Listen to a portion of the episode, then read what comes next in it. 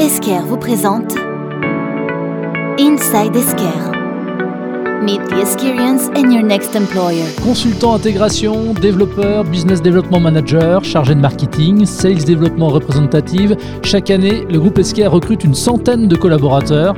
Bienvenue dans Inside Esker, c'est le podcast qui vous ouvre les portes de la plateforme cloud mondiale d'automatisation des cycles de gestion, un podcast disponible à l'écoute sur jobradio.fr. Vous pouvez également vous abonner depuis l'ensemble des plateformes de diffusion de podcasts. Pegasus, Apollo, Sagittarius, département ISS, on pourrait croire qu'ils ont la tête dans l'espace ou dans les étoiles, ne nous y trompons pas, ils ont bien les pieds sur Terre et ont un rôle incontournable dans la satisfaction client. Dans ce nouvel épisode, focus sur le support technique international et pour m'accompagner trois nouveaux collaborateurs. Ils vont d'ailleurs se présenter l'un après l'autre et nous dire quel poste ils occupent actuellement et on débute avec Valentine. Bonjour, je suis Valentine, j'occupe actuellement le poste euh, d'ingénieur support technique international chez euh, Esker. Je fais partie de l'équipe euh, Pegasus qui s'occupe des clients de la filiale France et j'ai rejoint le groupe en octobre 2018. Merci à toi Valentine. On continue avec Tsaïk. Bonjour, du coup je suis Tsaïk, j'occupe le même poste que Valentine, ingénieur support technique international. J'ai rejoint le groupe en octobre 2020 et je suis dans l'équipe Apollo qui s'occupe principalement des filiales européennes. Et on enchaîne avec Luc. Bonjour, Alors moi je suis l'ancien de la bande, Luc. Donc euh, j'occupe le poste de service honneur au sein du support technique international dans l'équipe Sagittarius, la troisième équipe. Moi j'ai rejoint le groupe Esker en juin 2006. Alors Luc, tu nous le précises à l'instant, juin 2006, donc 16 ans et demi d'ancienneté chez Esker. Tu es diplômé en ingénierie informatique, examen obtenu à l'Institut d'ingénierie informatique de Limoges. Est-ce que tu peux nous parler de ton parcours ensuite? Oui, alors je suis pas du tout originaire de Limoges. J'y ai juste fait mes études. Je suis revenu ensuite m'installer dans la région stéphanoise, parce que je suis originaire de Saint-Étienne. Et à l'époque, la seule chose que j'ai trouvé euh, après un petit temps de, recherche d'emploi, c'était un poste d'intérim dans une, euh, entreprise du groupe Saint-Gobain qui était en, plan social. Donc pas franchement la meilleure ambiance pour démarrer une carrière. Ça a duré six mois. Après quoi, euh, bah, ma mission était terminée et euh, j'ai encore un peu fait de recherche d'emploi jusqu'à ce que je trouve le poste de support technique international chez Esker donc j'ai vraiment commencé directement au support et bah, j'y suis toujours aujourd'hui. Valentine, pour ce qui te concerne, toi tu es sorti diplômé ingénieur de Grenoble INP Pagora euh, en 2012. D'abord, euh, c'était quoi la, spécialité là? Alors la spécialité de l'école, c'est tout ce qui concerne l'industrie papetière, l'industrie de l'imprimerie et aussi des emballages et biomatériaux. Pour ma part, j'étais spécifiquement en spécialité communication imprimée, donc tout ce qui est process d'impression, formulation des encres, etc. Et euh, du coup, quelles ont été tes différentes expériences professionnelles jusqu'à ton poste actuel chez Mhm. Esker Alors, bah, j'ai fait mon projet de fin d'études dans une entreprise qui développait des logiciels pour aider au calibrage des presses dans des industries graphiques. Et euh, via cette entreprise, donc où j'ai fait mon projet de fin d'études, j'y ai passé six ans et demi. Bah, j'ai pris le goût du support et aussi de l'appétence pour tous les aspects euh, logiciels. Et du coup, après cette entreprise, j'ai cherché à plus me spécialiser dans l'aspect informatique plus que dans l'aspect euh, process euh, d'imprimerie. Et je suis arrivé chez, euh, Chez. Et de ton côté de Saïk, alors toi, tu es titulaire d'un Master 2 en intelligence artificielle obtenu à l'Université Claude Bernard de Lyon. C'était en 2019, c'est tout récent. Tu as intégré euh, Esker euh, tout de suite après? Alors tout de suite après, non pas vraiment, mais c'est le premier travail que j'ai après, oui. Du coup en expérience professionnelle, j'avais eu un peu les quelques stages qu'on a pendant les études, quoi. Donc euh, fin de licence et aussi pendant le master 2 en labo. Quand j'ai commencé à chercher un travail en 2020, il est arrivé quelque chose qui s'appelle le Covid, et donc c'est devenu un peu difficile de le trouver. Puis euh, jusqu'en octobre où là j'ai vu l'offre d'Esker, euh, j'ai pu un peu changer ce que je cherchais en réalité entre temps. En sortant de mon diplôme, euh, je cherchais principalement quelque chose plus dans la recherche, donc en intelligence artificielle. Pas forcément dans la recherche, mais quelque chose qui était relié à ça. Et puis petit à petit, euh, j'ai réalisé que c'était pas forcément ce que je voulais. J'ai commencé à chercher plus un travail qui pourrait mélanger l'informatique et d'autres langues, par exemple le fait que je parlais espagnol et anglais. Et c'est comme ça que j'ai trouvé Esker par chance. Et donc te voilà Eskerien, parfait. Garde le micro. Avant de parler de votre euh, job euh, tous les trois, et donc euh, évidemment de, de votre quotidien, quelles sont les raisons qui vous ont poussé justement à vouloir rejoindre Esker Bah, comme j'expliquais, moi, du coup, euh, après avoir un peu réfléchi, je cherchais plus particulièrement un travail qui me ferait faire beaucoup de code. J'apprécie lire de code, mais le développement, c'était pas vraiment là où je voulais rentrer. Donc, après avoir cherché un taf pendant un moment, je me suis mis à plutôt chercher, donc sur les offres d'emploi, euh, quelque chose qui demandait quelqu'un de trilingue. Comme ça que je suis tombé sur l'offre d'Escar.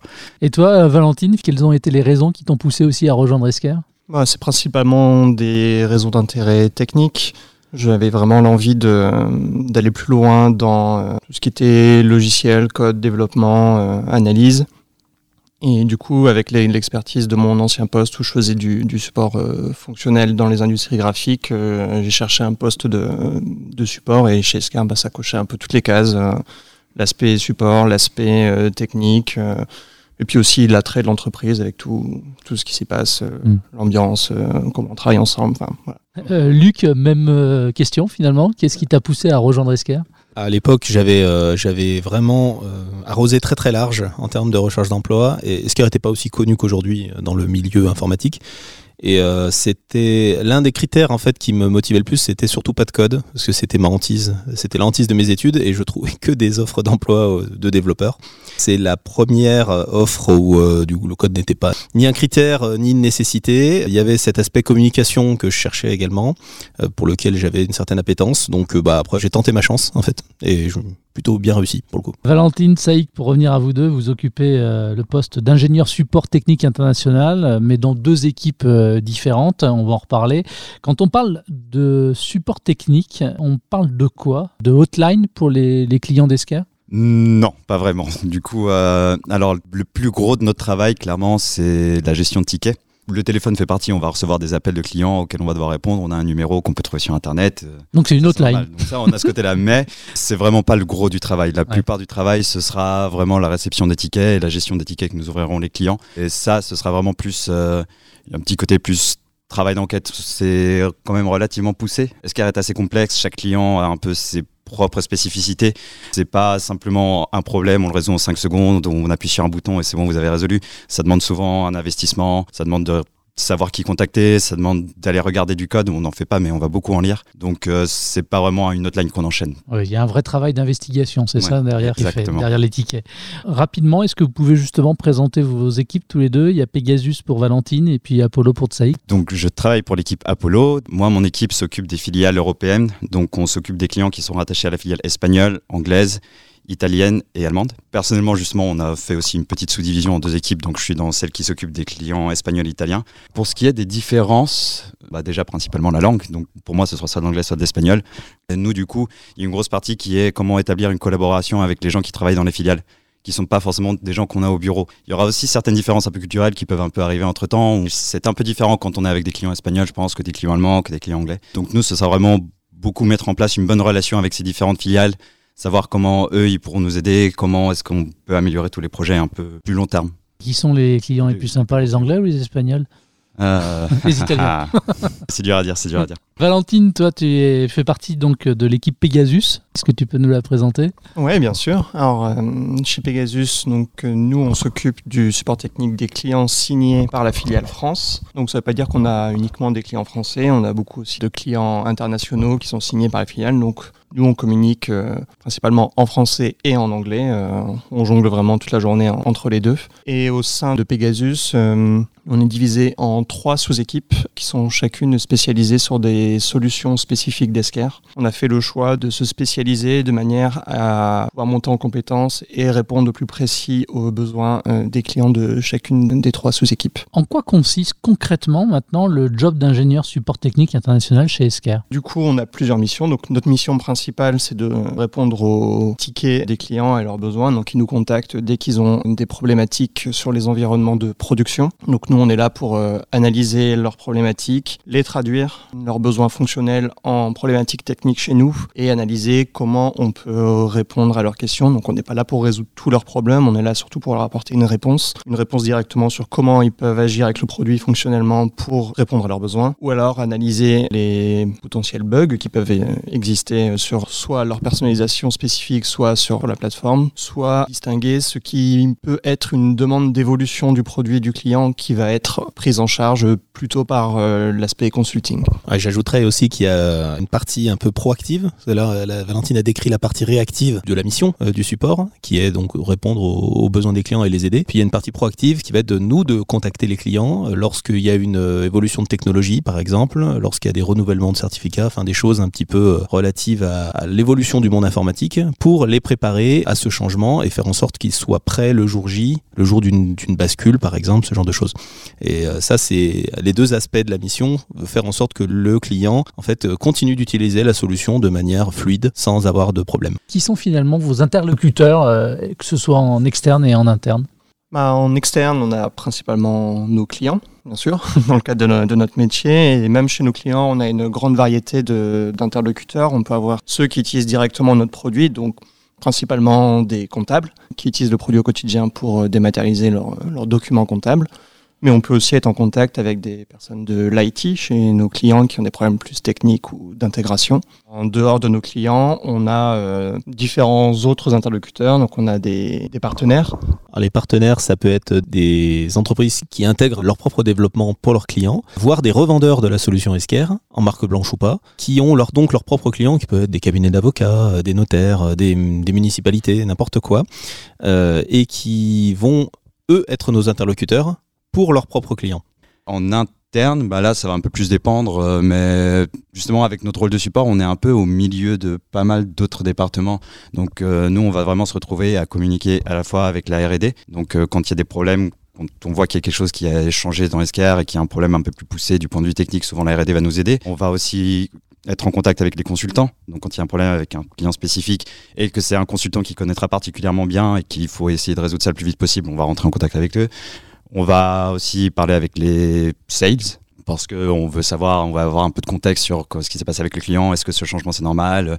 Comme disait Valentine, nous on va dispatcher un peu, si on voit qu'il y a une demande qui n'est pas vraiment du côté support, mais qui est plus un changement qui devrait eux demander au sales, au commercial, donc on va le renvoyer vers le commercial. L'équipe infrastructure aussi, quand il y a des événements qui se passent sur la plateforme, euh, on a un petit peu un côté euh, mise en relation entre les différents départements vu qu'on a une bonne vision globale en fait. Luc, j'ai compris qu'il y avait plusieurs niveaux de support. Euh, la différence justement entre le support corporate et les équipes support en filiale Les supports corporate, il est à Lyon. Les supports filiales, ils sont basés dans les filiales d'Esquer, donc à des fuseaux horaires différents aux États-Unis, en Australie, en Asie. C'est important pour ces clients qui sont internationaux, on en a beaucoup à l'international, d'avoir une équipe support sur place qui puisse répondre dans les heures de travail de ce pays-là. Ces équipes-là, elles peuvent être amenées à nous remonter à, à nous, ISS, des problématiques qu'elles n'ont pas su résoudre ou qu'elles n'ont pas les capacités de résoudre pour des raisons techniques. On va donc répondre aux besoins de la filiale, qui elle-même répond aux besoins du client. Donc il y a deux niveaux en réalité de support lorsque ça se produit.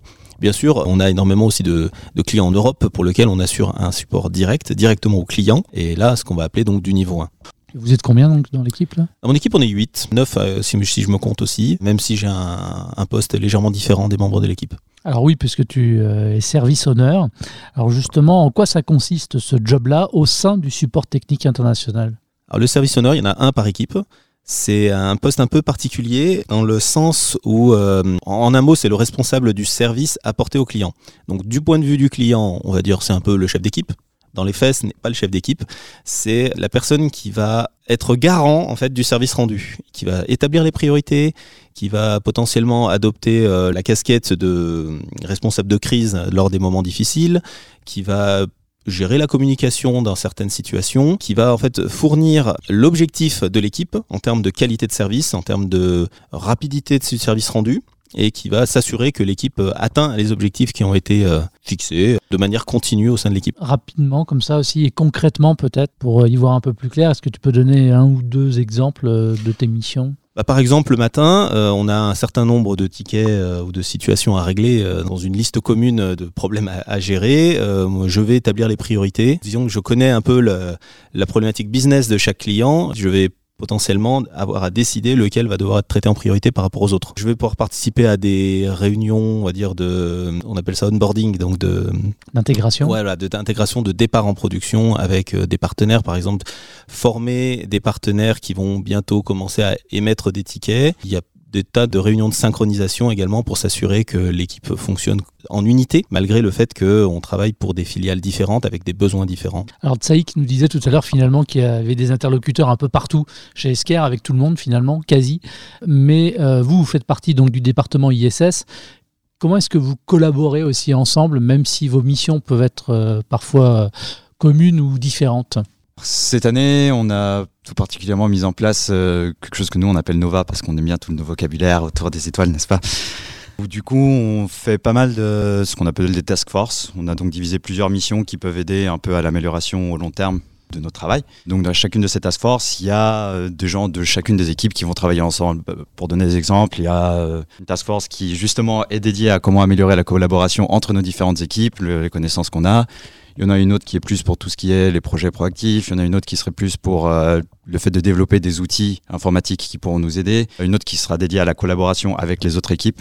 Avec Valentine, par exemple, on en a déjà deux en commun. On travaille tous les deux dans la task force qui euh, s'occupe de la collaboration interne et dans la task force qui s'occupe d'organiser des événements un peu fun. euh, C'est-à-dire eh ben, on organise souvent des sorties entre différents collègues ou des moments qu'on peut passer ensemble après les heures du bureau, euh, ici. euh. Ça participe à la qualité du au travail. On aura l'occasion euh, d'y revenir tout à l'heure. Tu voulais ajouter quelque chose, Valentine, par rapport à ça, vos collaborations Bah, oui, oui, oui. Bah, déjà, ce qu'il faut savoir aussi, c'est que tout le service support, même si on est trois équipes, on travaille tous dans le même étage, au même endroit. Il n'y a pas vraiment de séparation, de cloison entre nous. On est en open space, on se connaît, on se croise euh, en permanence pendant la journée, donc on se connaît tous vraiment bien, on collabore euh, facilement et on est aussi souvent amené à, à aller aider euh, les gens des autres équipes sur des sujets que nous on maîtrise. Et même au-delà de ça, on a mis en place euh, ce qu'on appelle un, un programme d'Erismus. C'est un petit jeu de mots entre Erasmus et ISS, qui est là pour euh, faire que un membre d'une des trois équipes support va aller passer une ou plusieurs semaines dans une autre équipe support et faire un échange avec quelqu'un de l'autre équipe qui vient, ce qui permet un peu de, bah, de créer plus de liens, de mieux se connaître et aussi de partager euh, nos pratiques euh, respectives, de se les partager, se les échanger, etc. Puis d'ailleurs, euh, là, on parle d'initiatives qu'on a poussées pour pousser à la collaboration, mais il y a des événements qui se produisent et qui nous amènent à collaborer euh, de facto. Je pense aux incidents d'infrastructure. Comment on supporte une plateforme multitenante avec des clients de tout horizon partageant un même espace, une même infrastructure Si un incident se produit sur cette plateforme, bah, les clients de trois équipes vont être impactés, ce qui nous pousse de toute façon à collaborer dans la difficulté. Et donc, bah, forcément, quand on partage les mêmes, euh, les mêmes difficultés, ça, ça produit une émulation et, et une collaboration intrinsèque. Si on parle maintenant un petit peu des technos ou des outils que vous êtes amenés à utiliser au quotidien dans le cadre de vos missions. Bah, on utilise vraiment beaucoup, beaucoup de choses. Par notre métier, on a une énorme boîte à outils euh, dans laquelle on va aller piocher euh, ce qu'on a besoin suivant le, sujet qui est concerné. Le, code du produit est principalement fait en, JavaScript, en tout cas tout ce qui est personnalisation du code. Et ça, on y a accès et on est amené à, aller lire euh, le code en JavaScript pendant la journée pour voir comment fonctionnent soit certaines parties du produit, soit les personnalisations qui ont été faites par les consultants. Mais on a aussi pas mal d'accès en base de données qui nous permettent d'avoir accès à d'autres informations. Et même, euh, pour faire un lien avec la, question précédente, on a aussi un groupe de travail en interne chez euh, ISS qui est dédié à la création et l'élaboration d'outils qui nous permettent de mieux travailler. On a aussi euh, deux, trois outils qui sont plus reliés à la gestion de crise ou euh, même au-delà de la gestion de crise, le fait de ce qu'on appelle le monitoring, donc c'est le fait de bien vérifier en amont dès qu'il y a un problème qui commence à profiler un peu sur nos serveurs ou quoi que ce soit, qu'on voit qu'il y a quelques lenteurs qui peuvent arriver, faut qu'on soit très au courant pour être vraiment assez actif sur la communication. Donc rien que ça, c'est déjà un outil spécifique, un outil qui s'appelle euh, Kibana pour le coup, et chaque semaine c'est une équipe différente qui s'en occupe. Et on amène la petite bouée, on a une grosse bouée licorne qu'on appelle Kibana qui représente un peu quelle équipe doit s'en occuper, euh, qu'on laisse dans le bureau des personnes qui doivent. C'est-à-dire que vous, vous refilez la, la bouée, c'est ça Exactement, on se la fait tourner. J'ajouterais quand même ce qui est amusant, c'est qu'on supporte une solution qui est cloud-based, qui est uniquement basée sur le cloud et accessible en web. Et la plupart de nos outils, si pas tous nos outils d'ailleurs, euh, sont accessibles euh, en web. En fait, ce sont des outils web. On a très très peu d'outils ou de logiciels qui sont vraiment installés sur nos, sur nos postes, ce qui nous permet en fait de facilement travailler à distance euh, et de fournir une, assistance assez proche de ce que les utilisateurs finalement ont sur leur écran toute la journée. Alors, dans Inside Escare, on le rappelle depuis le premier épisode, finalement, hein, l'entreprise a adopté la, la méthode agile dans tous ses process. Justement, si on fait un focus là-dessus, dans vos équipes respectives, comment se traduit euh, cette méthode agile? Euh, je vais pouvoir répondre parce que j'ai euh, vécu la transition non agile agile qui était au début des années 2010 et ça s'est traduit déjà bah, ne serait-ce que dans le cadre hiérarchique de l'entreprise au sein d'une même équipe. Auparavant, il y avait un manager et, et des collaborateurs. C'est plus le cas du tout. Le service owner, ce que je suis, n'est pas le manager de son équipe. Il y a du management croisé à ce niveau-là, c'est-à-dire que je vais être hiérarchiquement le manager de membres d'autres équipes avec qui je ne travaille pas au quotidien pour le coup, ce qui amène du coup une certaine euh, liberté, une certaine euh, collaboration qui n'est pas basée sur la relation hiérarchique et c'est très important. La deuxième euh, partie, c'est que du coup, ça abat les cloisons entre les différentes équipes. On peut décider que tel ou tel process de travail n'est plus efficace, n'est pas ou plus efficace, et décider de tomber, de ne plus l'utiliser, d'inventer une nouvelle façon de travailler avec la bénédiction du coup de la hiérarchie et de tout le, le- le cadre. Ok, garde le micro, euh, Luc. Euh, tous les trois, d'ailleurs, je vous poser la question, mais comment est-ce que vous décririez un petit peu la qualité de vie au travail chez Esker? Vous bossez finalement dans quelle ambiance? Et puis, qu'est-ce qui a été mis en place, oui, finalement, pour euh, bah, fédérer l'ensemble des équipes? Quand j'en parle à mon épouse, elle a tendance à dire que je suis au monde des bisounours. Ça fait 16 ans que j'y suis, hein, donc euh, du coup, euh, il n'est pas si imaginaire que ça. Bon, Il y a une très bonne ambiance, tout le monde se... Tout le monde s'apprécie. Il y a une grande liberté dans les méthodes de travail et, dans la personnalisation de l'environnement. Il y a des initiatives qui sont faites pour qu'on se sente bien et puis euh, même des initiatives hors du support. Par exemple, moi j'appartiens à ce qu'on a appelé les squads de diversité et de collaboration qui permet donc de réfléchir à des initiatives pour euh, être plus inclusif. Ce sont des initiatives qu'on va pas retrouver dans toutes les entreprises et pour le coup là c'est quelque chose dont je suis assez fier de faire partie euh, et qui me rend fier d'appartenir à Esker. Donc là, tu nous parles d'inclusion. Quelles sont aussi les, les autres sources de satisfaction qui font que finalement on se sent bien chez Esker et que ça se passe bien et que les équipes sont, sont fédérées? Bah personnellement, il y a un vrai sentiment de confiance un peu dans mon équipe. Tout le monde est bienveillant avec tout le monde. C'est un travail qui nous pousse beaucoup à l'entraide. Comme j'expliquais avant, il y a un peu un côté complexe, il y a beaucoup de clients à connaître.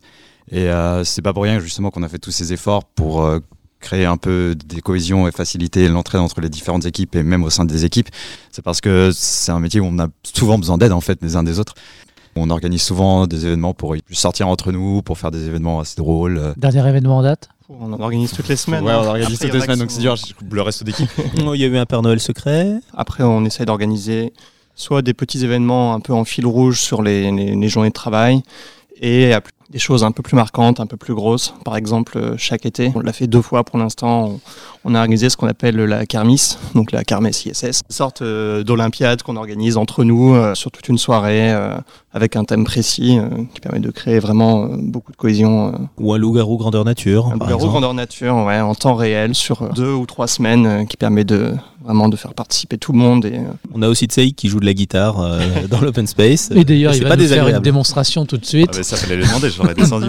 Alors si je peux ajouter même plusieurs choses, alors déjà, euh, juste mon point de vue personnel au quotidien, c'est que euh, bah, aller chez SKR le matin, c'est un bonheur. Je fais pas de télétravail du tout, parce que euh, j'adore venir croiser les gens, et même euh, la plupart de mes collègues, c'est même plus que des collègues, c'est des amis en fait.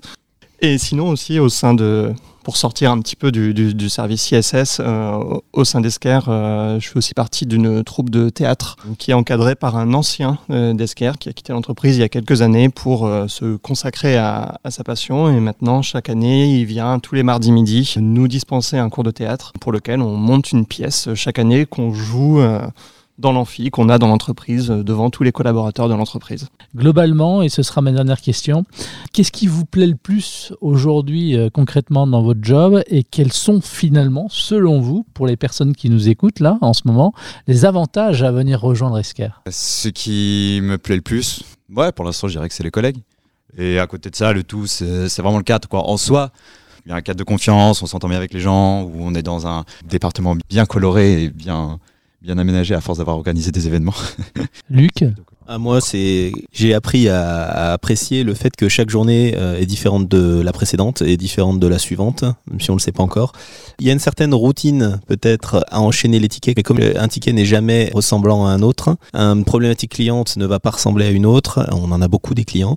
Et il s'avère que du coup, au gré des événements de la plateforme et des appels et des différentes problématiques qu'on a à gérer, on n'aura jamais deux journées identiques, ce qui empêche tout sentiment de routine euh, avec le temps. Valentine, qu'est-ce qui te plaît le plus dans ton job et selon toi, quels sont les avantages à rejoindre le groupe Esker? Dans le métier lui-même, c'est vraiment la variété des choses qu'on fait. Il n'y a, il y a aucun ennui au quotidien. On fait vraiment des choses différentes. Euh, là, après 4 ans dans l'entreprise, je continue d'apprendre des choses tous les jours. C'est vraiment hyper motivant. Et sinon, bah, c'est l'émulation en, en interne, le fait qu'on travaille avec, euh, on est en contact avec beaucoup de services, beaucoup de gens dans l'entreprise, et que la collaboration avec n'importe qui dans l'entreprise se passe bien et bienveillante. Bah, c'est vraiment génial. On n'a aucune peur d'aller vers, euh, vers les autres, en fait.